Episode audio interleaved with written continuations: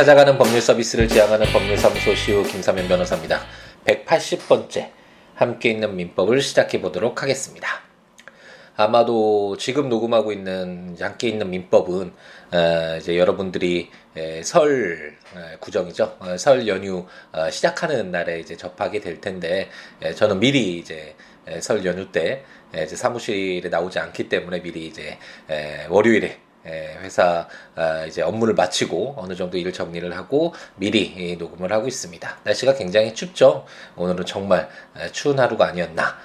설 연휴에는 좀 풀린 날씨에서 가족들과 친지들과 함께하는 그런 시간이었으면 하는 바람을 가져보네요. 요 기사 같은 것들을 보면 연예인들이나 이렇게 셀럽이라고 해야 되나, 셀레브리티라고 해야 되나요? 그 연예인들이 이렇게 기부를 하는 것, 기사들이 많이 나오잖아요.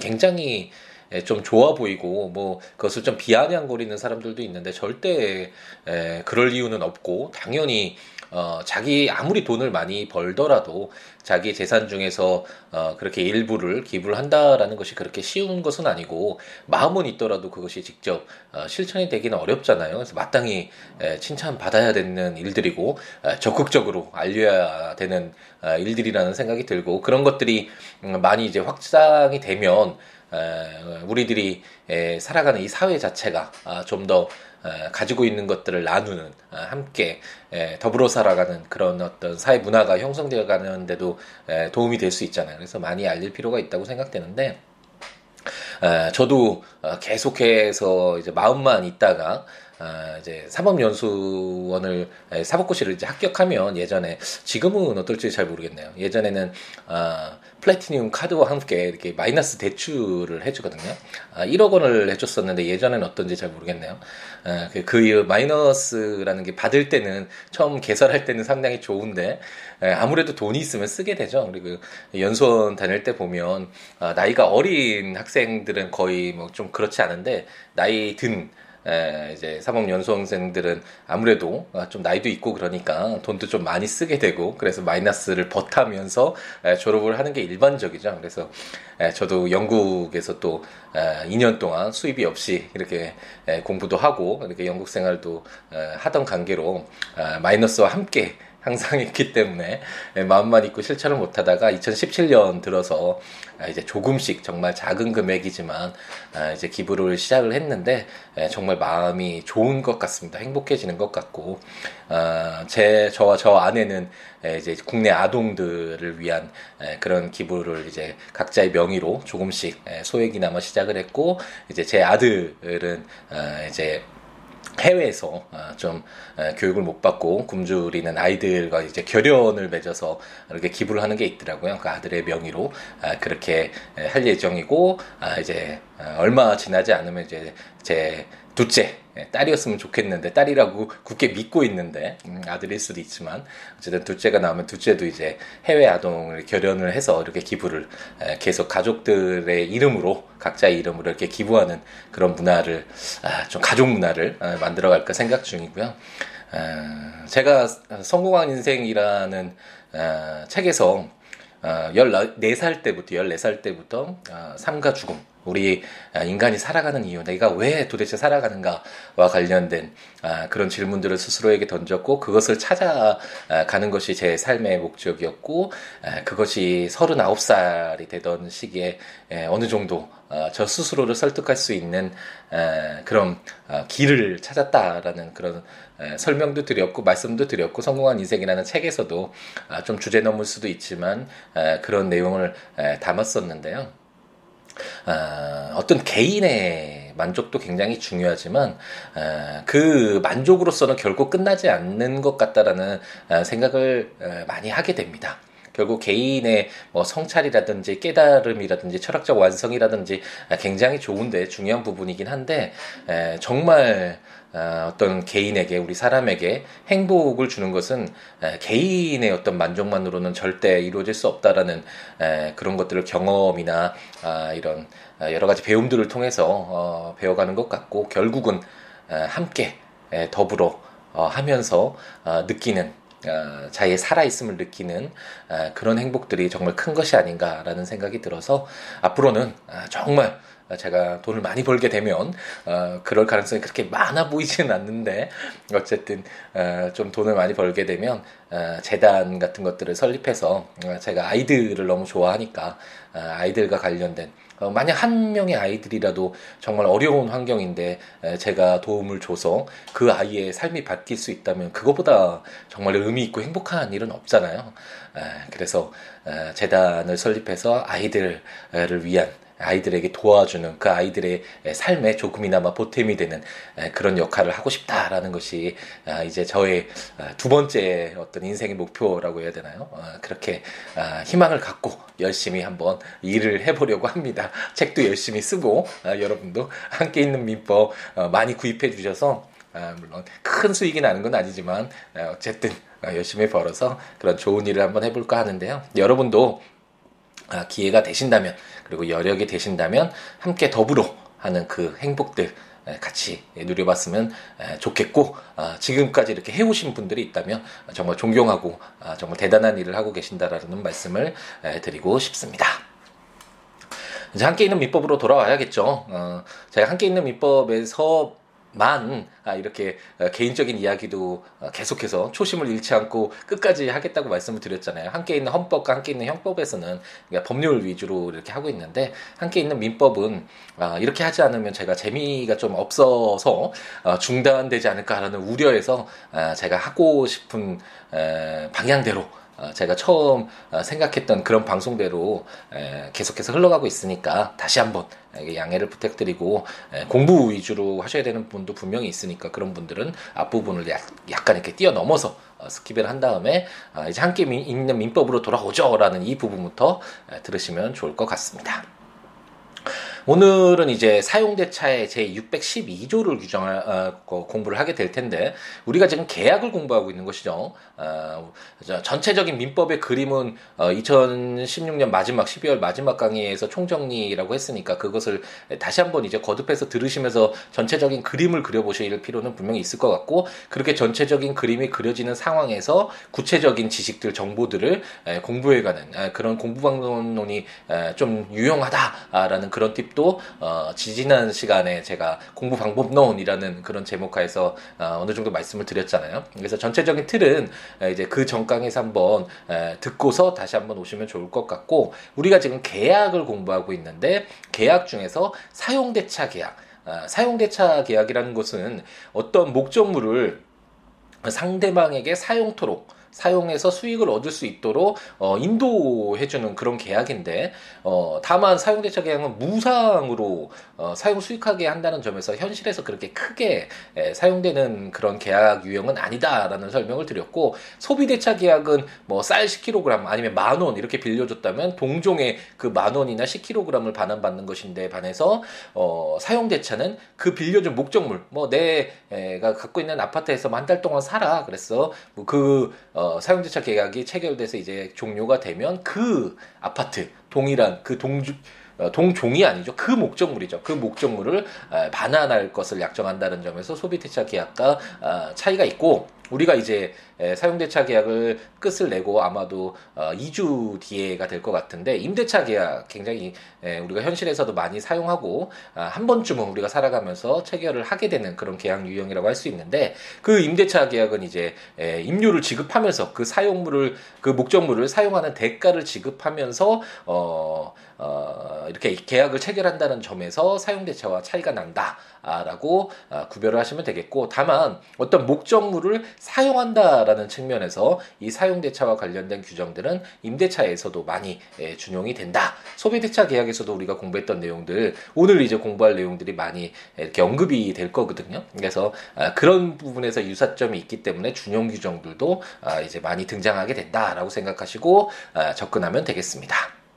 그래서 제612조, 오늘 첫 규정이 준용 규정인데요. 제559조, 제601조의 규정은 사용대차에 준용한다라고 규정하고 있는데 이제 준용 규정이라는 게 어떤 것인지 우리가 너무나 잘 알고 있죠. 우리가 민법 총칙 공부하면서 준용 그러면 요즘에 농구 체준용, 자, 그 체준 형 선수인가요? 좀 또 농담을 하려다가 썰렁하게 또 흘러갔는데, 어쨌든 그 준용 규정의 준용이라는 말 자체가 굉장히 어려워서 힘들었었는데 이제 어느 정도 이해가 되시죠? 어떤 다른 다른 조문에서 어떤 내용을 담고 있는데 그 조문을 그대로 가져오는 것은 아니고, 왜냐하면 599조 제 612조 오늘 읽게 되는 이 조문도 보더라도 559조는 이제 559조를 한번 볼까요?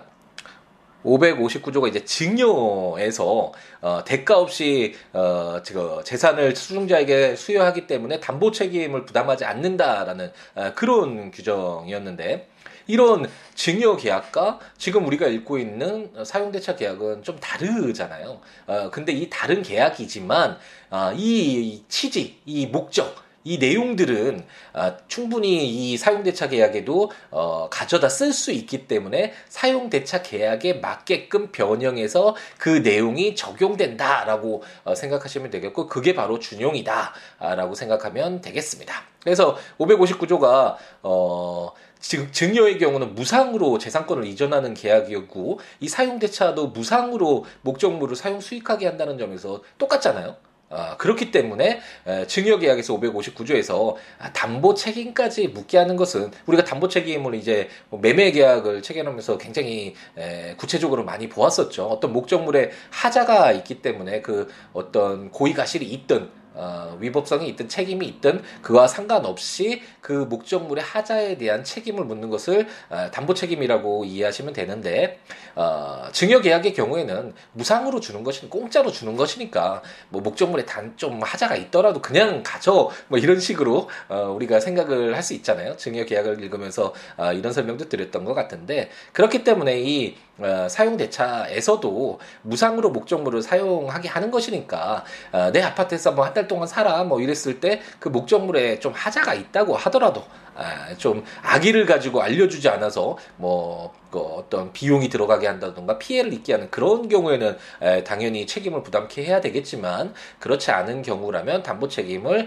부담치 않게 하는 것이 맞겠다. 그래서 사용대차에 준용한다라고 생각하시면 되겠고, 제 601조는 우리가 이제 이자 없는 소비대차와 관련돼서 목적물의 인도 전에 언제든지 계약을 대주가 해지할 수 있다라는 내용을 배웠거든요. 그래서 다만 상대방에게 손해가 있을 때만 손해를 배상해야 된다라는 것을 배웠는데, 이것처럼 이자 없는 소비대차, 그리고 어떤 대가를 받지 않고 목적물을 사용 수익해 하는 사용대차는 이런 부분에서 내용이 유사하잖아요.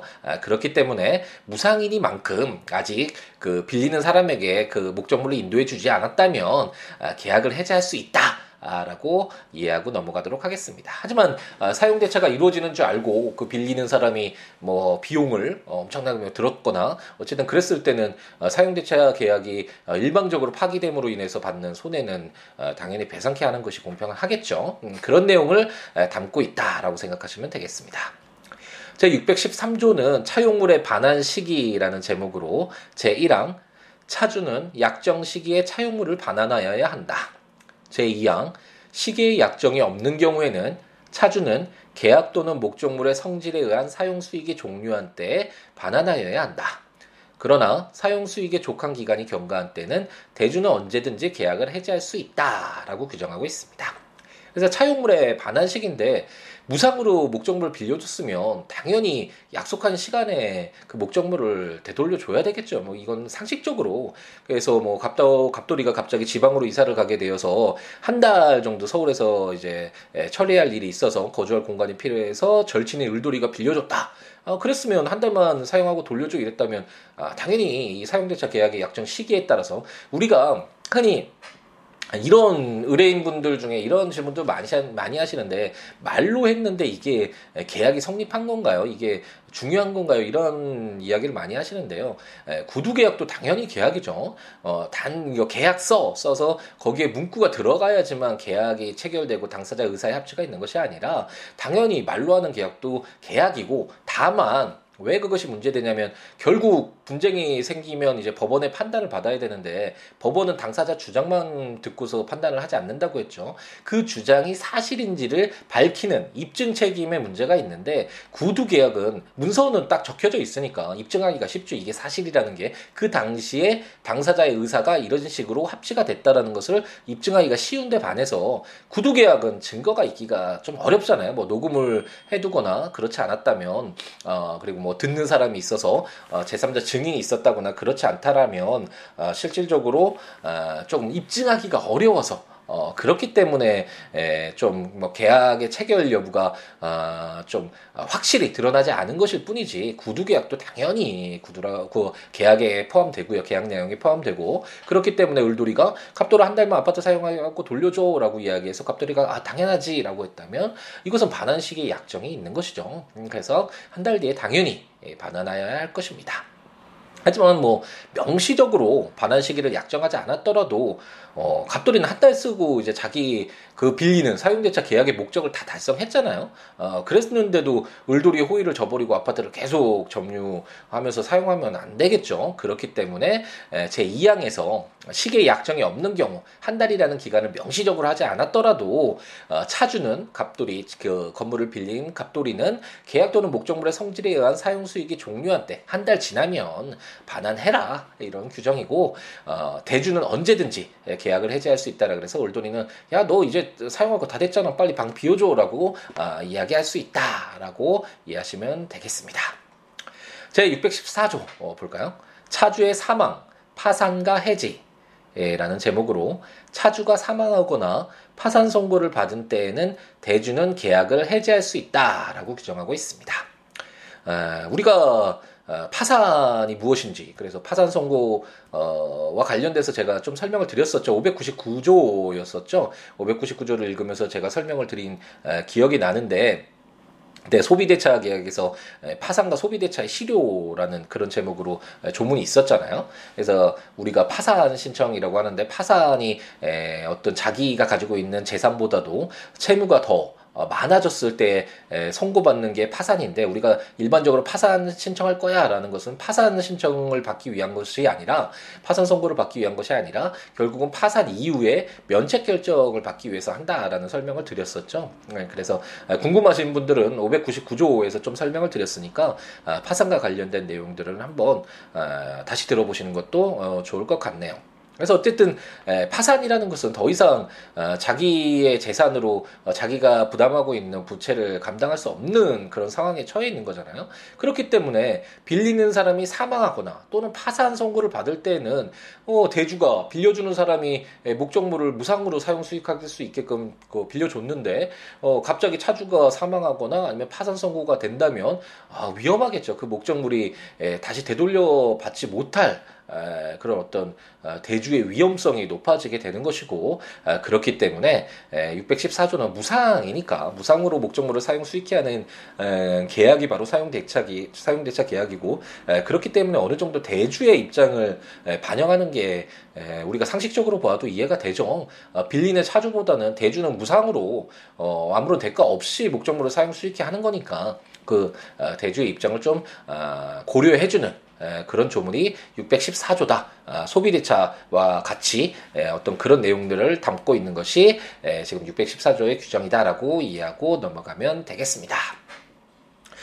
이제 조금 민법이 가깝게 느껴지지 않나요? 그 조문을 읽어 나갈수록 그 전에 했던 내용들 또는 그 전에 배웠던 내용도 준용이 되던가 어쨌든 계속 이제 반복이 되면서 그리고 레걸마인드라는 이야기를 가끔가다 드렸는데 이 조문을 읽다 보면 단순히 이 조문에 담겨 있는 지엽적인 어떤 지식을 갖는 거 뭐 소멸시효는 10년이야, 20년이야, 취득시효는 20년이야 이걸 외우는 게 중요한 것이 아니라 이렇게 읽다 보면 아 당연히 이런 상황이라면 이렇게 바라보고 이런 내용이 담기겠구나라는 것들을 이제 우리가 어느 정도 유추해 볼 추측해 볼 수 있게 되는데 그런 어떤 시각들 그런 것이 레걸 마인드라고 할 수 있고, 우리가 지금 계약과 관련된 내용들을 읽어오면서 아, 양 당사자를 어떻게 균형 있게 조율할 것인가, 그리고 뭐 무상으로 어떤 뭐 지금 우리가 사용 대차와 같이 무상으로 목적으로 사용 수익해 하면 어떤 대주의 입장에서 바라볼 필요가 있으니까 아, 담보 책임도 좀 부담치 않게 하는 것이 맞겠구나. 그리고 뭐 반환 시기도 대주가 약정 시기가 없더라도 그 목적물 사용 할 수 있는 그런 시기가 지났다면 언제든지 반환 청구할 수 있게끔 해야 되겠구나. 만약 빌리는 사람이 사망한 거나 파산하면 목적물을 되돌려받지 못할 수 있으니까 무상으로 빌려주는 대주를 좀 고려해서 이렇게 계약을 해제할 수 있도록 해야 되겠구나. 뭐 이런 식으로 우리가 바라볼 수 있는 시각이 생기는 것이 이게 레갈 마인드고, 지금 우리가 거의 600조, 614조를 읽었기 때문에 만약 지금 한 3년여에 걸쳐서 진행된 함께 읽는 민법을 꾸준히 매주 한 번씩이라도 이렇게 들어오셨던 분이라면 그런 어떤 레걸 마인드가 쌓였다고 분명히 장담드릴 수 있고, 그렇다면 이제 다른 자기와 관련되어 있는 또는 뭐 자기가 공부하는 그런 특별법들, 뭐 상법도 특별법이고 근로기준법 여러 가지 민사와 관련된 또 특별법들이 있잖아요. 그런 내용들이 다 연결돼서 법률 보는 게 쉬워지고, 아, 이 법률이 무엇이 담겨져 있겠구나, 이건 이렇게 해석해야 되겠구나 라는 것들이 어느 정도 이렇게 가지치면서 자기 어떤 지식과 바라보는 어떤 레걸 마인드의 그 넓이, 그 폭이 넓어지는 것들을 확인할 수 있지 않을까라는 그런 생각이 듭니다. 그래서 예로 오늘 이제 소장 하나 쓰면서 상린관계, 우리 물건편에서 공부를 했었잖아요. 소유권 공부하면서 상린관계 이렇게 와 관련된 그 소장을 쓰면서도 그 배수와 관련된 그런 내용이었거든요. 상린관계 관련된. 그래서 민법도 치지만 그 하수도법이라는 그런 특별법이 있는데 그런 법률도 정확히 아, 이런 내용이 담겨져 있겠구나. 당연히 어느 정도 유추가 가능하고, 조문들을 보면 조문의 형식도 이제 친근하니까 우리가 민법에서 익숙해졌잖아요. 그래서 그 제목만 봐도 아, 이런 내용이 있겠구나. 그럼 한번 맞나? 한번 구체적으로 읽어보면서 자기 생각에 맞았는지 한번 체크해보고, 뭔가 다른 것이 있거나 이거는 해석이 약간 의문이 들면 좀 꼼꼼하게 한번 다시 한번 읽어보는 것이고, 필요하면 그때 이제 교과서를 보거나 아니면 그 법률 조문이 적용된 판례를 공부하거나 이런 식으로 하면서 법률 공부가 확대되어 가는 것이겠죠. 그렇게 공부를 해나가시면 되지 않을까. 이제 좀 전문적으로 법률을 공부하는 분들에 대한 이야기고, 일반 우리 비법률 전문가들인 분들은 제가 함께 있는 민법에서 항상 강조했듯이 법률이 너무 멀리 떨어져 있고 너무 정말 나랑 상관없는 별개의 것이라고 생각되는 것이 일반적이었는데, 그렇지 않고 친근하게 느끼고 내가 필요할 때마다 옆에다 두고서 이렇게 찾아보고 쓸 수 있는, 도움을 받을 수 있는 그런 무기로 만들어야 된다고 말씀드렸잖아요.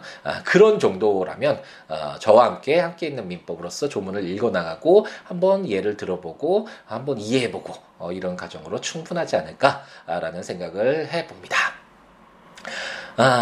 조문들 보시면서 들으시면 좋은 거 이제 다 아시죠? 국가법령정보센터 인터넷에서 국가법령정보센터를 들어가셔서 민법을 치신 다음에 조문들 보시면서 들으시면 좋고, 제가 함께 있는 민법은 이제 발간한 지 오래됐잖아요.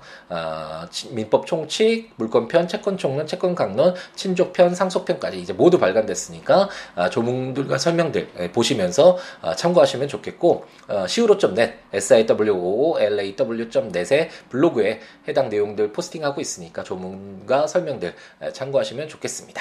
그 외에 어떤 내용이라도 좋으니까 siwo.net 또는 siwobooks.com, siwoobooks.com 블로그나 026959-9970 전화나 siwo@gmail.com 이메일이나 또는 트위터나 페이스북에 siwo에 오셔서 어떠한 이야기라도 좋으니까 함께 이야기 나누면서 서로 공감하고 소통하는 그런 관계였으면 좋겠습니다. 더불어 사는 사회, 우리가 제가 아까 처음 도입부에서 말씀드렸듯이 동시대를 이렇게 같이 살아간다는 거, 그리고 이 대한민국이라는 공간 안에서 한국인으로서 살아간다는 건 굉장히 큰 인연이잖아요.